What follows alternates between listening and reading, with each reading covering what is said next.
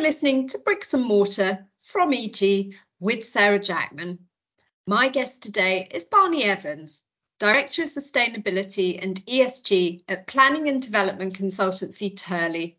Barney recently contributed a career insight to EG's new Starting Out in Real Estate supplement and joins me today for a discussion on his journey into the sector and what makes sustainability an attractive career. Barny, thank you very much indeed for joining me today. It's a pleasure to have you on the podcast. You wrote a couple of months ago for us your column about a career in sustainability and your own journey into it. And in that column, you talk about the growing discussion around sustainability and, and how you took note of that in the early 2000s. Tell me a little bit about what those early conversations looked like and, and what what it was about those conversations that really caught your imagination and, and made you think, yes, this could be a career for me? Yeah, in the early 2000s, it's difficult to, to remember how different the world was in terms of this conversation. And it was quite early days. And I was looking for a new job at the time, and sustainability was being talked about. And I wanted to do something that was interesting, engaging, and, and made a difference in the world. And so I got an opportunity with a startup at the time called Constructive Earth in Caerphilly. That was my opportunity. Everything was much more unknown in those days, I suppose. So, for example, that, that company was trying to set up a construction materials database for sustainable materials, which is pretty standard now, and everyone knows different systems. But at the time, it was it was unique. So yeah, that was my opportunity, I suppose, and it was uh, I, I grabbed it with both hands. And that initial opportunity, you obviously went on to develop your career in the sector. Tell me a little bit about your early impressions of when you started working in it. I mean, you, you mentioned it was quite different from today. What happened with the startup companies? It, uh, it, it, failed, unfortunately. But um, I learned a lot about business during that year, 18 months. But then I was fortunate to get a job at White Young Green, as was in those days. It was a multi-disc consultancy I joined the mechanical electrical engineering teams. had that very much that was my perspective on the world. So you know, and I imagine if you start somewhere else, you get a slightly different perspective. At the time, it all felt complicated. It was all unclear. Um, but I think that was mainly my lack of knowledge. It was compared to today, it was a fairly simple world of general interest in renewable energy, the BREEAM scheme was just coming in and these kind of things were of interest. So I suppose, uh, like I say, at the time, I was new to it, so it felt complicated, but actually it was very simple. And then I think another big step forward that happened in 2008 was the Climate Change Act, which suddenly gave everything this sort of legal footing. And then every business and organization needs to respond to that. So you have been in the sector for for around 20 years now, and your, yeah. your role's obviously evolved in that time. And as you mentioned, the legislative framework has grown up around that. Tell me a little bit about how your career has developed in that time in terms of what you do and how you respond to clients, and I guess the, the level of interest there now is in terms of the sustainability field. So at the time, again, I felt the, the sustainability sector was pretty much a project-based thing, very much built environment, it certainly wasn't a corporate thing very much in those days.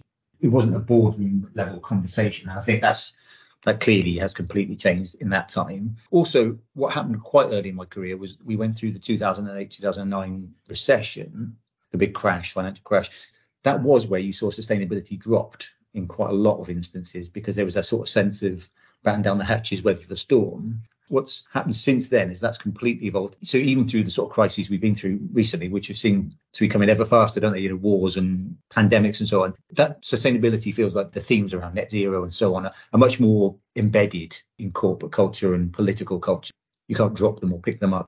It feels like sustainability has become less engineery. Again, maybe that's because it's the perspective I came at it from. At first, it was like mechanical problems to solve, and now it's much more sociological and a much wider conversation. I've evolved a bit like that as well because I started at White Young Green in the mechanical electrical team and then I joined WSP as is now in the environmental business and that was much more corporate focused, much more international focused. I think sustainability has gone a bit in that direction as well. And I think you see that in my role at, at Turley as well.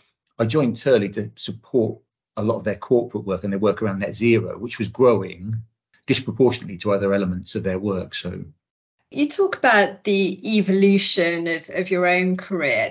When you look back and you think about the things that have helped to accelerate your career, what were those things? What were those key moments, do you think? I think I was lucky. So I started around 2005, and so it was, a, it was a great time doing sustainability. It was a real boom time. So that was just good timing. The main thing that helped me with my career early on was enthusiasm. So I was it's much more difficult as you get older and you have got more responsibilities. But at the time when I started at White Young Green particularly, I read everything. I attended every event. I spoke to everyone I could speak to. I was bothering grumpy engineers, asking awkward questions and so on. I wanted to learn software packages, you know, you name it. And I think that was helpful. I think when you start your career, what I didn't realize at the time was not everyone's interested in learning new things.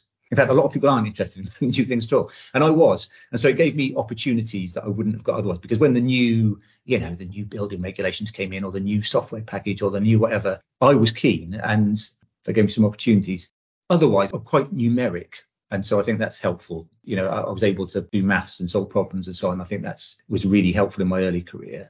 And then and maybe a bit related to the enthusiasm, I'm quite sociable, which again, working in a mechanical and electrical engineering team at the time, uh, wasn't common. So I enjoyed meeting people, talking to people, learning about things, you know, asking questions. That first five years in White Young Green really made my career in the sense of I think it gave me that solid foundation to jump off from. And in terms of the points at which you've managed to grow your career since and, you know, move into different roles and areas of the profession, I mean, what, what are the things and the opportunities that you've been able to take advantage of since? In White Young Green, it was very much, it was almost like being at university. So I, I took advantage of uh, lots of training courses and lots of colleagues and professional bodies. So I'm a member of CIBSE, the Chartered Institution of Building Services Engineers, although I've, I've never done any building service engineering in the strict sense. So I learned a lot through that. It was my sort of work academic background. So that was mainly focused on development work. But when I joined WSP, that was really interesting as well. I got exposed to an international business. So we did a lot of work in the Middle East, a lot of work um, with international organizations. So I'm thinking of organizations like IKEA. And that was, well, it's just amazing, you know, when you're young and it's amazing travel and all those opportunities. But you also learn so much by seeing different perspective on things and that more broad perspective rather than just a narrow focus on your project. The other thing that happened in WSP was just natural career progression. I got promoted and, and I ended up ma- managing a business unit and a cost center. And that again is a massive learning curve because you have to think about budgets, you have to think about recruitment, you have to think about all those kind of things. And you think much more strategically about how what you're doing and why you're doing it. And then what's been nice at Turley is working with the corporate net zero elements and exploring smart energy systems, which maybe we can talk about in a minute as a sort of future. I've been really enjoying that. Perhaps we can talk a little bit about the the policy side of things. I mean, you've touched on the Act, the, the Climate Change Act in 2008, and some of the other regulations that have started to evolve since. To what extent has that really impacted your field of work, and, and how do you anticipate policy evolving going forward? Well, I mean, hugely. I think uh, what's interesting actually is at first, all of my work was really driven by regulation or government finance. You know, if you wanted a if you wanted funding for this, that, the other, you had to do certain sustainability things. And that's that's completely changed now. I would say, well, not completely. There's still a lot of that, but most of my work is driven by industry standards. You know, so it's, it's professional bodies, it's it's organisations coming together to sort of set their own standards, set their own benchmarks, and you get sort of quasi-regulatory things around reporting standards. So I think what's amazing now, looking back over that period, is just how sort of standardised this is all becoming in some ways. So, you know, report structures like TCFD, and if you look at zero, you've got SBTI and all these kind of things where there is a place to go now where you can see the, the rules. The industry's gone one in one sense in that direction. It's much more formalized and that's good in a way. I think what the, the ESG agenda has has almost opened another can of worms, which I don't which I think the sustainability sector hasn't really got to grips with, in that ESG becomes so everything. You wonder what are we, you know, is it everything or are we trying to focus on something? And I, and I think also as a someone who's now looking back on quite a lot of my career, I genuinely do have 20 years of experience in energy and net zero and those kind of things. So I can genuinely talk with expertise on those things. If you talk to me about social and governance, I think we're still trying to. I don't have 20 years experience in that, and I'm still trying to. We're trying to mesh those together and what that means for our for our sector. I think. Can you touch on some of the initiatives that you're involved with now at Turley and how they're shaping your field? Do you want to expand a, little bit more on those and, and what is coming up for you in terms of practice evolution going forward? So I, I, mean, I work across the board as well as corporate work and ESG. I think my main two focuses in work are the net zero agenda for businesses So that's that's a big area of work, and I think most organisations now have a plan or are in the process of developing a plan. So that's going to be a huge area of work.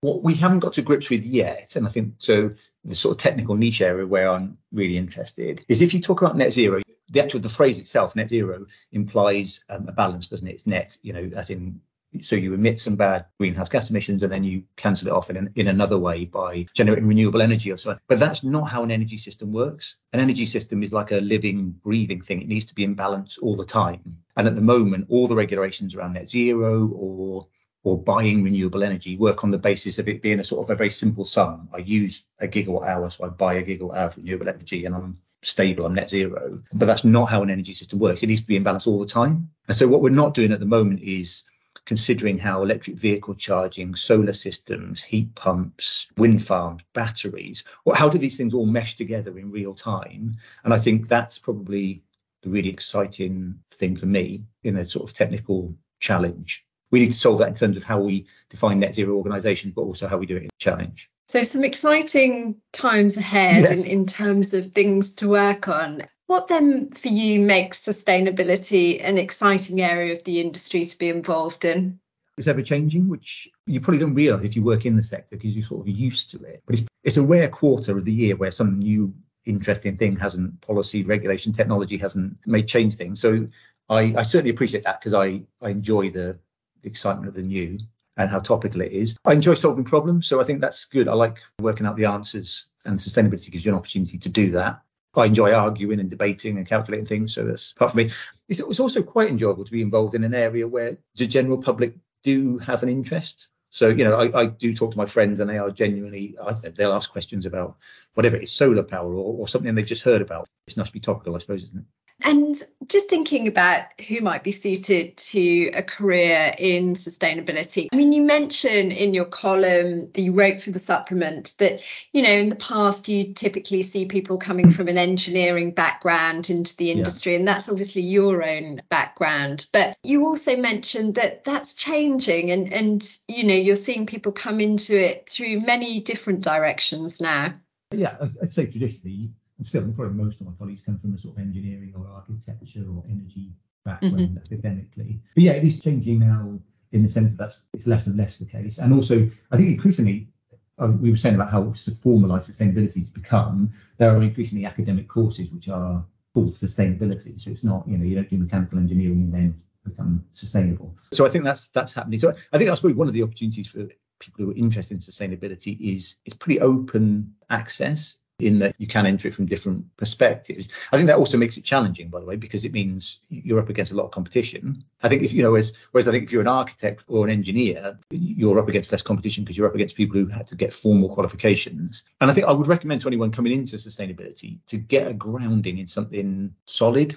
and that and that can be a lot of different things. But I think that helps you have something, have a sort of fundamental root from which you grow. I think that's really helpful. You, you, mean you could be call yourself a sustainability consultant, you could be a sustainability consultant where you do nothing but software modeling. That's all you do. You know, you sit behind a computer and, and do that. Or you could be at completely at the other end where you do nothing but stakeholder engagement. And, and both of you could walk into a room and say, I'm a sustainability consultant. And so it's very it's very difficult to put that into a box. And for anyone perhaps listening to this today who's potentially interested in joining the sector, what advice and encouragement would you give to them? Well, I suppose the encouragement is it's, it's possible to get into it from any perspective, so don't feel like you've missed it or anything. I think you have to work hard. I think, but I, I, that's the other thing I'd say and notice. I don't think I would get a job now from the position I was when I started my career. If I mean, I think it would be I, I would just be up against competition that's much stiffer. I'm always impressed with the just the sheer quality of the people we get applying for graduate roles and that kind of thing. So it's, it's to work hard. I would advise on. I think I put in the article again about internships. I think they're a really good way looking back again to my very early career, I had very little idea of what actually work involved, if you know what I mean. Uh, and it's only when you do that for four weeks, six weeks or something, you get a real flavour for what the job's like. So I didn't, I'd recommend that. Most businesses will offer those, and increasingly, I think they have to be paid. So it's fantastic. And then, and then if you, if you get in, I think my challenge to, to people getting into sustainability we, to keep asking why in sustainability. I think there's sometimes in sustainability we have a bit of a lack of critical thinking. We can all be a bit too chummy and we're all agreeing. And I think it's good for that next generation. Keep asking questions. You know, there's, how do we balance competing interests? What do these latest developments mean? That would be my advice. Barny, thank you so much for joining me today. It's been great to have you on the podcast and really nice to expand on some of the themes that we covered in the Starting Out in Real Estate publication. So thank you very much indeed for your time. You're very welcome. Thanks, Sarah. That was Bricks and Mortar from EG with Sarah Jackman. For more on developing a career in real estate, see the archive of the Bricks and Mortar series at podbean.com and the EGI archive at egi.co.uk.